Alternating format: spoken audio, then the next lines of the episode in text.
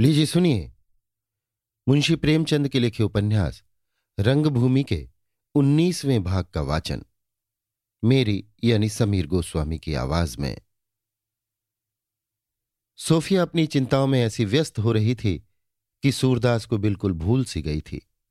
उसकी फरियाद सुनकर उसका हृदय काँप उठा। इस दीन प्राणी पर इतना घोर अत्याचार, उसकी दयालु प्रकृति ये अन्याय न सह सकी। सोचने लगी, सूरदास को इस विपत्ति से क्यों कर मुक्त करूँ? इसका उद्धार कैसे हो? अगर पापा से कहूँ तो वो हरगिज न सुनेंगे। उन्हें अपने कारखाने की ऐसी धुन सवार है कि वो इस विषय में मेरे मुँह से एक शब्द सुनना भी पसंद न करेंगे। बहुत सोच विचार के बाद उसने निश्चय किया, चलकर इंदू से प्रार्थना करूँ। अगर वो राजा साहब से ज़ोर देकर कहेगी तो संभव है राजा साहब मान जाएँ।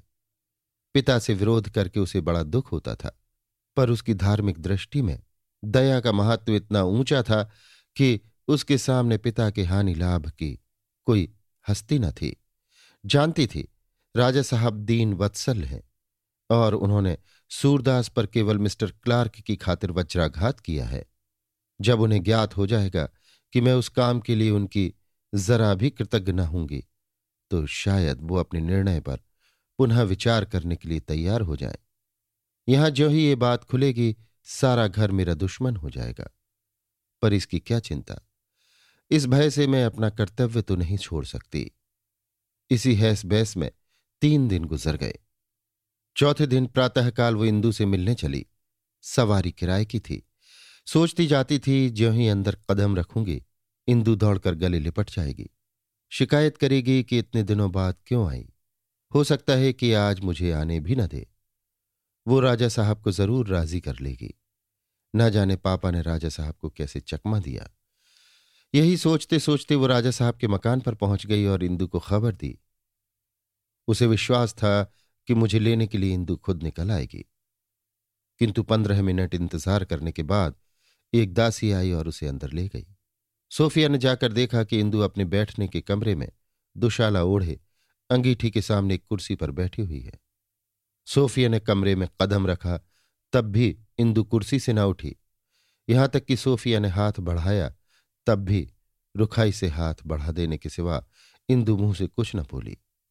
सोफिया ने समझा, इसका जी अच्छा नहीं है। बोली, सिर में दर्द है क्या? उसकी समझ में ही ना आता था कि बीमारी के सिवा इस निष्ठुरता का और भी कोई कारण हो सकता है। इंदु ने क्षीण स्वर में कहा नहीं, अच्छी तो हूँ। इस सर्दी पाले में तो तुम्हें बड़ा कष्ट हुआ। सोफिया मानशीला स्त्री थी। इंदु की इस निष्ठुरता से उसके दिल पर चोट सी लगी। पहला विचार तो हुआ कि उल्टे पाँव वापस जाऊँ। मगर ये सोचकर कि यह बहुत ही हास्यजनक बात होगी, उसने दुस्साहस करके एक कुर्सी खींची और उस पर बैठ गई। आपसे मिले साल भर से अधिक हो गया। हाँ मुझे कहीं आने जाने की फुर्सत कम मिलती है। मड़ियाऊ की रानी साहब एक महीने में तीन बार आ चुकी हैं। मैं एक बार भी ना जा सकी। सोफिया दिल में हंसती हुई व्यंग से बोली, जब रानियों को यह सौभाग्य नहीं प्राप्त होता तो मैं किस गिनती में हूँ? क्या कुछ रियासत का काम भी देखना पड़ता है? कुछ नहीं, और सब कुछ। राजा साहब को तो जातीय कार्यों से अवकाश ही नहीं मिलता। तो घर का कारोबार देखने वाला भी तो कोई चाहिए। मैं भी देखती हूँ कि जब इन्हीं कामों की बदौलत उनका वो सम्मान है जो बड़े बड़े हाकिमों को भी प्राप्त नहीं है। तुमसे ज़्यादा छेड़छाड़ नहीं करती। सोफी अभी तक न समझ सकी कि इंदु की अप्रसन्नता का कारण क्या है। बोली, आप बड़ी भाग्यशालिनी हैं कि इस तरह उनके सत्कार्यों में हाथ बटा सकती हैं। राजा साहब की सुकीर्ति आज सारे शहर में छाई हुई है। लेकिन बुरा ना मानिएगा कभी कभी वो मुँह देखी कर जाते हैं और बड़ों के आगे छोटों की परवाह नहीं करते। शायद उनकी ये पहली शिकायत है जो मेरे कान में आई है। हाँ, दुर्भाग्यवश ये काम मेरे ही सिर पड़ा। सूरदास को तो आप जानते ही है। राजा साहब ने उनकी ज़मीन पापा को दे दी है। बेचारा आजकल गली गली दुहाई देता फिरता है। पिता के विरुद्ध एक शब्द भी मुँह से निकालना मेरे लिए लज्जास्पद है, ये समझती हूँ। फिर भी ये कहे बिना नहीं रहा जाता कि इस मौके पर राजा साहब को एक दीन प्राणी पर ज़्यादा दया करनी थी। इंदु ने सोफिया को प्रश्न सूचक नेत्रों से देखकर कहा आजकल पिता से भी अनबन है क्या? सोफिया ने गर्व से कहा, न्याय और कर्तव्य के सामने पिता, पुत्र या पति का पक्षपात न किया जाए तो कोई लज्जा की बात नहीं है। तो तुम्हें पहले अपने पिता ही को सन्मार्ग पर लाना चाहिए था। राजा साहब ने जो कुछ किया, तुम्हारी खातिर किया। और तुम ही उन पर इल्ज़ाम रखती हो। कितने शोक की बात है। उन्हें मिस्टर सेवक, मिस्टर क्लार्क या संसार के किसी अन्य व्यक्ति से दबने की ज़रूरत नहीं है। किंतु इस अवसर पर उन्होंने तुम्हारे पापा का पक्ष न किया होता तो शायद सबसे पहले तुम ही उन पर कृतज्ञता का दोषारोपण करती।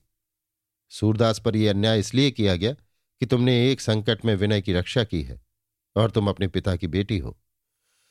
सोफिया ये कठोर शब्द सुनकर तिलमिला गई। बोली, अगर मैं जानती कि मेरी उस क्षुद्र सेवा का यों प्रतिकार किया जाएगा तो शायद विनय सिंह के समीप न जाती। क्षमा कीजिए। मुझसे भूल हुई कि आपके पास ये शिकायत लेकर आई। सुना करती थी, अमीरों में स्थिरता नहीं होती। आज उसका प्रमाण मिल गया। लीजिए, जाती हूँ। मगर इतना कहे जाती हूँ कि चाहे पापा मेरा मुँह देखना भी पाप समझे, पर मैं इस विषय में कदापि चुप न बैठूँगी। इंदु कुछ नरम होकर बोली, आखिर तुम राजा साहब से क्या चाहती हो? क्या ऐश्वर्य पाकर बुद्धि भी मंद हो जाती है? मैं प्यादे से वज़ीर नहीं बनी हूँ। खेद है, आपने अब तक मेरा आशय नहीं समझा। खेद करने से तो बात मेरी समझ में ना आएगी। मैं चाहती हूँ कि सूरदास की ज़मीन उसे लौटा दी जाए। तुम्हें मालूम है, इसमें राजा साहब का कितना अपमान होगा। अपमान अन्याय से अच्छा है। यह भी जानती हो कि जो कुछ हुआ तुम्हारे मिस्टर क्लार्क की प्रेरणा से हुआ है। ये तो नहीं जानती क्योंकि इस विषय में मेरी उनसे कभी बातचीत नहीं हुई। लेकिन जानती भी तो राजा साहब की मानहानि के विचार से पहले राजा साहब ही से अनुनय विनय करना उचित समझती। अपनी भूल अपने ही हाथों सुधर जाए तो ये उससे कहीं अच्छा है कि कोई दूसरा उसे सुधारे। इंदु को चोट लगी। समझा, ये मुझे धमकी दे रही है। मिस्टर क्लार्क के अधिकार पर इतना अभिमान? तनकर बोली मैं नहीं समझती कि किसी राज्य अधिकारी को बोर्ड के फैसले में भी दखल देने का मजाज है, और चाहे एक दिन अंधे पर अत्याचार ही क्यों न करना पड़े। राजा साहब अपने फैसले को बहाल रखने के लिए कोई बात उठाना रखेंगे। एक राजा का सम्मान एक शुद्र न्याय से कहीं ज़्यादा महत्व की वस्तु है। सोफिया ने व्यथित होकर कहा, इसी शुद्र न्याय के लिए सत्यवादी पुरुषों ने सिर कटवा दिए हैं। इंदु ने कुर्सी की बाह पर हाथ पटक कर कहा, न्याय का स्वांग भरने का योग अब नहीं रहा। सोफिया ने कुछ उत्तर न दिया। उठ खड़ी हुई और बोली, इस कष्ट के लिए क्षमा कीजिएगा। इंदु अंगीठी की आग उकसाने लगी। सोफिया की ओर आँख उठाकर भी न देखा। सोफिया यहाँ से चली तो इंदु के दुर्व्यवहार से उसका कोमल हृदय विदीर्ण हो रहा था। सोचती जाती थी, वो हंसमुख प्रसन्नचित विनोदशील इंदु कहाँ है? क्या ऐश्वर्य मानव प्रकृति को भी दूषित कर देता है? मैंने तो आज तक कभी इसका दिल दुखाने वाली बात नहीं कही। क्या मैं ही कुछ और हो गई हूँ? या वही कुछ और हो गई है? इसने मुझसे सीधे मुँह बात भी नहीं की। बात करना तो दूर, उल्टे और गालियाँ सुनाई। मैं इस पर कितना विश्वास करती थी। समझती थी, देवी है। आज इसका यथार्थ स्वरूप दिखाई पड़ा। लेकिन मैं इसके ऐश्वर्य के सामने क्यों सिर झुकाऊं? इसने अकारण निष्प्रयोजन ही मेरा अपमान किया। शायद रानी जी ने इसके कान भरे हों। लेकिन सज्जनता भी कोई चीज़ है। सोफिया ने उसी क्षण इस अपमान का पूरा, बल्कि पूरे से भी ज़्यादा बदला लेने का निश्चय कर लिया। उसने ये विचार न किया संभव है। इस समय किसी कारण इसका मन खिन्न रहा हो, अथवा किसी दुर्घटना ने इसे असमंजस में डाल रखा हो। उसने तो सोचा, ऐसी अभद्रता, ऐसी दुर्जनता के लिए दारुण से दारुण, मानसिक कष्ट, बड़ी से बड़ी आर्थिक क्षति तीव्र से तीव्र शारीरिक व्यथा का उज्र भी काफ़ी नहीं। इसने मुझे चुनौती दी है, स्वीकार करती हूँ। इसे अपनी रियासत का घमंड है। मैं दिखा दूँगी कि ये सूर्य का स्वयं प्रकाश नहीं, चाँद की पराधीन ज्योति है।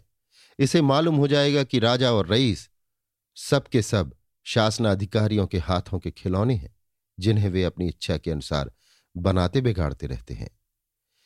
दूसरे ही दिन से सोफिया ने अपनी कपट लीला आरंभ कर दी। मिस्टर क्लार्क से उसका प्रेम बढ़ने लगा। देश के हाथों की कठपुतली बन गई। अब उनकी प्रेम मधुर बातें सिर झुकाकर सुनती। उनकी गर्दन में बाहें डालकर कहती, तुमने प्रेम करना किससे सीखा? दोनों अब निरंतर साथ नज़र आते। सोफिया दफ्तर में भी साहब का गला न छोड़ती। बार बार चिट्ठियाँ लिखती, जल्द आओ, मैं तुम्हारी बाट जोह रही हूँ। और ये सारा प्रेम अभिनय केवल इसलिए हुआ था कि इंदु से अपमान का बदला लूँ। न्याय रक्षा का अब उसे लेश मात्र ध्यान न था। केवल इंदु का दर्प मर्दन करना चाहती थी। एक दिन वो मिस्टर क्लार्क को पाणीपुर की तरफ़ सैर कराने ले गई। जब मोटर गोदाम के सामने से होकर गुजरी तो उसने ईंट और कंकड़ के ढेरों की ओर संकेत करके कहा, पापा बड़ी तत्परता से काम कर रहे हैं। क्लार्क हाँ मुस्तैद आदमी है। मुझे तो उनकी श्रमशीलता पर डाह होती है। सोफी पापा ने धर्म धर्म का विचार नहीं किया।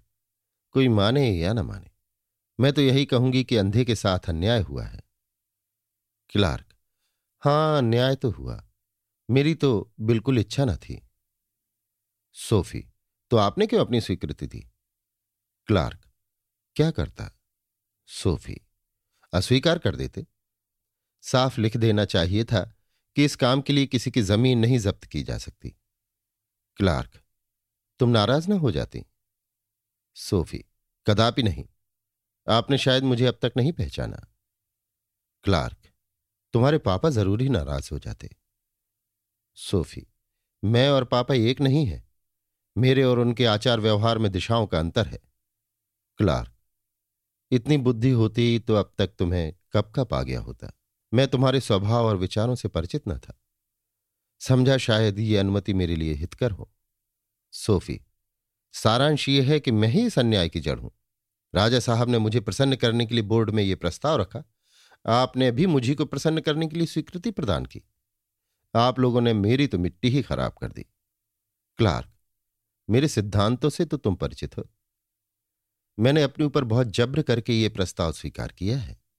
सोफी, आपने अपने ऊपर जब्र नहीं किया है, मेरे ऊपर किया है और आपको इसका प्रायश्चित करना पड़ेगा। क्लार्क।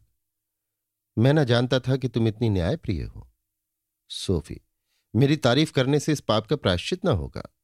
क्लार्क, मैं अंधे को किसी दूसरे गाँव में इतनी ही ज़मीन दिला दूँगा। सोफिया, क्या उसी की ज़मीन नहीं लौटाई जा सकती?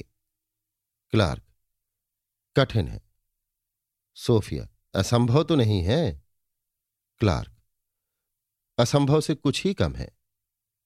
सोफिया तो समझ गई असंभव नहीं है। आपको यह प्राश्चित करना ही पड़ेगा। कल ही उस प्रस्ताव को मनसूख कर दीजिए। क्लार्क, प्रिय, तुम्हें मालूम नहीं उसका क्या परिणाम होगा? सोफिया, मुझे इसकी चिंता नहीं। पापा को बुरा लगेगा, लगे। राजा साहब का अपमान होगा, हो। मैं किसी के लाभ या सम्मान रक्षा के लिए अपने ऊपर पाप का भार क्यों लो? क्यों ईश्वरीय दंड की भागनी बनूं? आप लोगों ने मेरी इच्छा के विरुद्ध मेरे सिर पर एक महान पातक का बोझ रख दिया है। मैं इसे सहन नहीं कर सकती। आपको अंधे की ज़मीन वापस करनी पड़ेगी।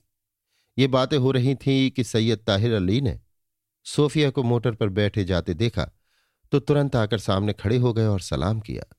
सोफी ने मोटर रोक दी और पूछा, कहिए मुंशी जी, इमारत बनने लगी? ताहिर, जी हाँ, कल दाग बेल पड़ेगी, पर मुझे ये बेल मुड़े चढ़ती नज़र नहीं आती। सोफिया, क्यों? क्या कोई वारदात हो गई? ताहिर, हुजूर जब से संधि ने शहर में आह फरियाद शुरू की है, तब से अजीब मुसीबत का सामना हो गया है। मोहल्ले वाले तो अब नहीं बोलते, लेकिन शहर के शोहदे लुच्चे रोज़ाना आकर मुझे धमकियाँ देते हैं। कोई घर में आग लगाने को आमादा होता है, कोई लूटने को दौड़ता है। कोई मुझे कत्ल करने की धमकी देता है। आज सुबह कई सौ आदमी लाठियाँ लिए आ गए और गोदाम को घेर लिया। कुछ लोग सीमेंट और चूने के ढेरों को बखेरने लगे। कई आदमी पत्थर की सिलों को तोड़ने लगे। मैं तनहा क्या कर सकता था? यहाँ के मजदूर खौफ के मारे जान लेकर भागे। कयामत का सामना था। मालूम होता था अब आन की आन में मशहर बर्पा हो जाएगा। दरवाज़ा बंद किए बैठा अल्लाह अल्लाह कर रहा था कि किसी तरह हंगामा फरो हो। बारी दुआ कबूल हुई। एन उसी वक्त अंधा ना जाने किधर से आ निकला और बिजली की तरह कड़क कर बोला, तुम लोग ये ऊधम मचाकर मुझे क्यों कलंक लगा रहे हो? आग लगाने से मेरे दिल की आग न बुझेगी, लहू बहाने से मेरा चित्त शांत न होगा। आप लोगों की दुआ से ये आग और जलन मिटेगी। परमात्मा से कहिए मेरा दुख मिटाए। भगवान से विनती कीजिए मेरा संकट हरे। जिन्होंने मुझ पर जुलुम किया है उनके दिल में दया धर्म जागे। बस मैं आप लोगों से और कुछ नहीं चाहता। इतना सुनते ही कुछ लोग तो हट गए। मगर कितने ही आदमी बिगड़ कर बोले, तुम देवता हो तो बने रहो, हम देवता नहीं हैं। हम तो जैसे के साथ तैसा करेंगे। उन्हें भी तो गरीबों पर जुल्म करने का मज़ा मिल जाए। ये कहकर वे लोग पत्थरों को उठा उठाकर पटकने लगे। तब इस अंधी ने वो काम किया जो औलिया ही कर सकते हैं। हुजूर, मुझे तो कामिल यकीन हो गया कि कोई फरिश्ता है। उसकी बातें अभी तक कानों में गूंज रही हैं। उसकी तस्वीर अभी तक आँखों के सामने खिंची हुई है। उसने ज़मीन से एक बड़ा सा पत्थर उठा लिया और उसे अपने माथे के सामने रखकर बोला, अगर तुम लोग अब भी मेरी बिनती न सुनोगे तो इसी दम इस पत्थर से सिर टकरा कर जान दे दूँगा। मुझे मर जाना मंजूर है, पर यह अंधेर नहीं देख सकता। उसके मुँह से इन बातों का निकलना था कि चारों तरफ़ सन्नाटा छा गया। जो जहाँ था वो वहीं बुत बन गया। जरा देर में लोग आहिस्ता आहिस्ता रुखसत होने लगे और कोई आध घंटे में सारा मजमा गायब हो गया। सूरदास उठा और लाठी टेकता हुआ जिधर से आया था उसी तरफ़ चला गया। हुजूर, मुझे तो पूरा यकीन है कि वो इंसान नहीं, कोई फरिश्ता है। सोफी, उसे किसी से इन दुष्टों के आने की खबर मिल गई होगी? ताहिर हुजूर मेरा तो कयास है कि उसे इल्म गैब है। सोफी, मुस्कुराकर, आपने पापा को इसकी इत्तला नहीं दी? ताहिर, हुजूर तब से मौका ही नहीं मिला। खुद बाल बच्चों को तनहा छोड़कर नहीं जा सकता। आदमी सब पहले ही भाग गए थे। इसी फ़िक्र में खड़ा था कि हुजूर की मोटर नज़र आई। क्लार्क, ये अंधा ज़रूर कोई असाधारण पुरुष है। सोफी, तुम उससे दो चार बातें करके देखो। उसके आध्यात्मिक और दार्शनिक विचार सुनकर चकित हो जाओगे। साधु भी है और दार्शनिक भी। कहीं हम उसके विचारों को व्यवहार में ला सकते तो निश्चय सांसारिक जीवन सुखमय हो जाता। जाहिल है, बिल्कुल निरक्षर, लेकिन उसका एक एक वाक विद्वानों के बड़े बड़े ग्रंथों पर भारी है। मोटर चली तो सोफी बोली, आप लोग ऐसे साधुजनों पर भी अन्याय करने से बाज नहीं आते। जो अपने शत्रुओं पर एक कंकड़ भी उठाकर नहीं फेंकता। प्रभु मसीह में भी तो यही गुण सर्वप्रधान था। क्लार्क, प्रिय अब लज्जित न करो। इसका प्राश्चित निश्चय होगा। सोफी, राजा साहब इसका घोर विरोध करेंगे। क्लार्क, थु, उनमें इतना नैतिक साहस नहीं है। वो जो कुछ करते हैं, हमारा रुख देखकर करते हैं। इसी वजह से उन्हें कभी असफलता नहीं होती। हाँ उनमें ये विशेष गुण है कि वो हमारे प्रस्तावों का रूपांतर करके अपना काम बना लेते हैं और उन्हें जनता के सामने ऐसी चतुरता से उपस्थित करते हैं कि लोगों की दृष्टि में उनका सम्मान बढ़ जाता है। हिंदुस्तानी रईसों और राजनीतिज्ञों में आत्मविश्वास का बड़ा अभाव होता है। वे हमारी सहायता से वो कर सकते हैं जो हम नहीं कर सकते, पर हमारी सहायता के बिना कुछ भी नहीं कर सकते। मोटर सिगरा आ पहुँची। सोफिया उतर पड़ी। क्लार्क ने उसे प्रेम की दृष्टि से देखा, हाथ मिलाया और चले गए। अभी आप सुन रहे थे मुंशी प्रेमचंद के लिखे उपन्यास रंगभूमि के उन्नीसवें भाग का वाचन। मेरी यानी समीर गोस्वामी की आवाज़ में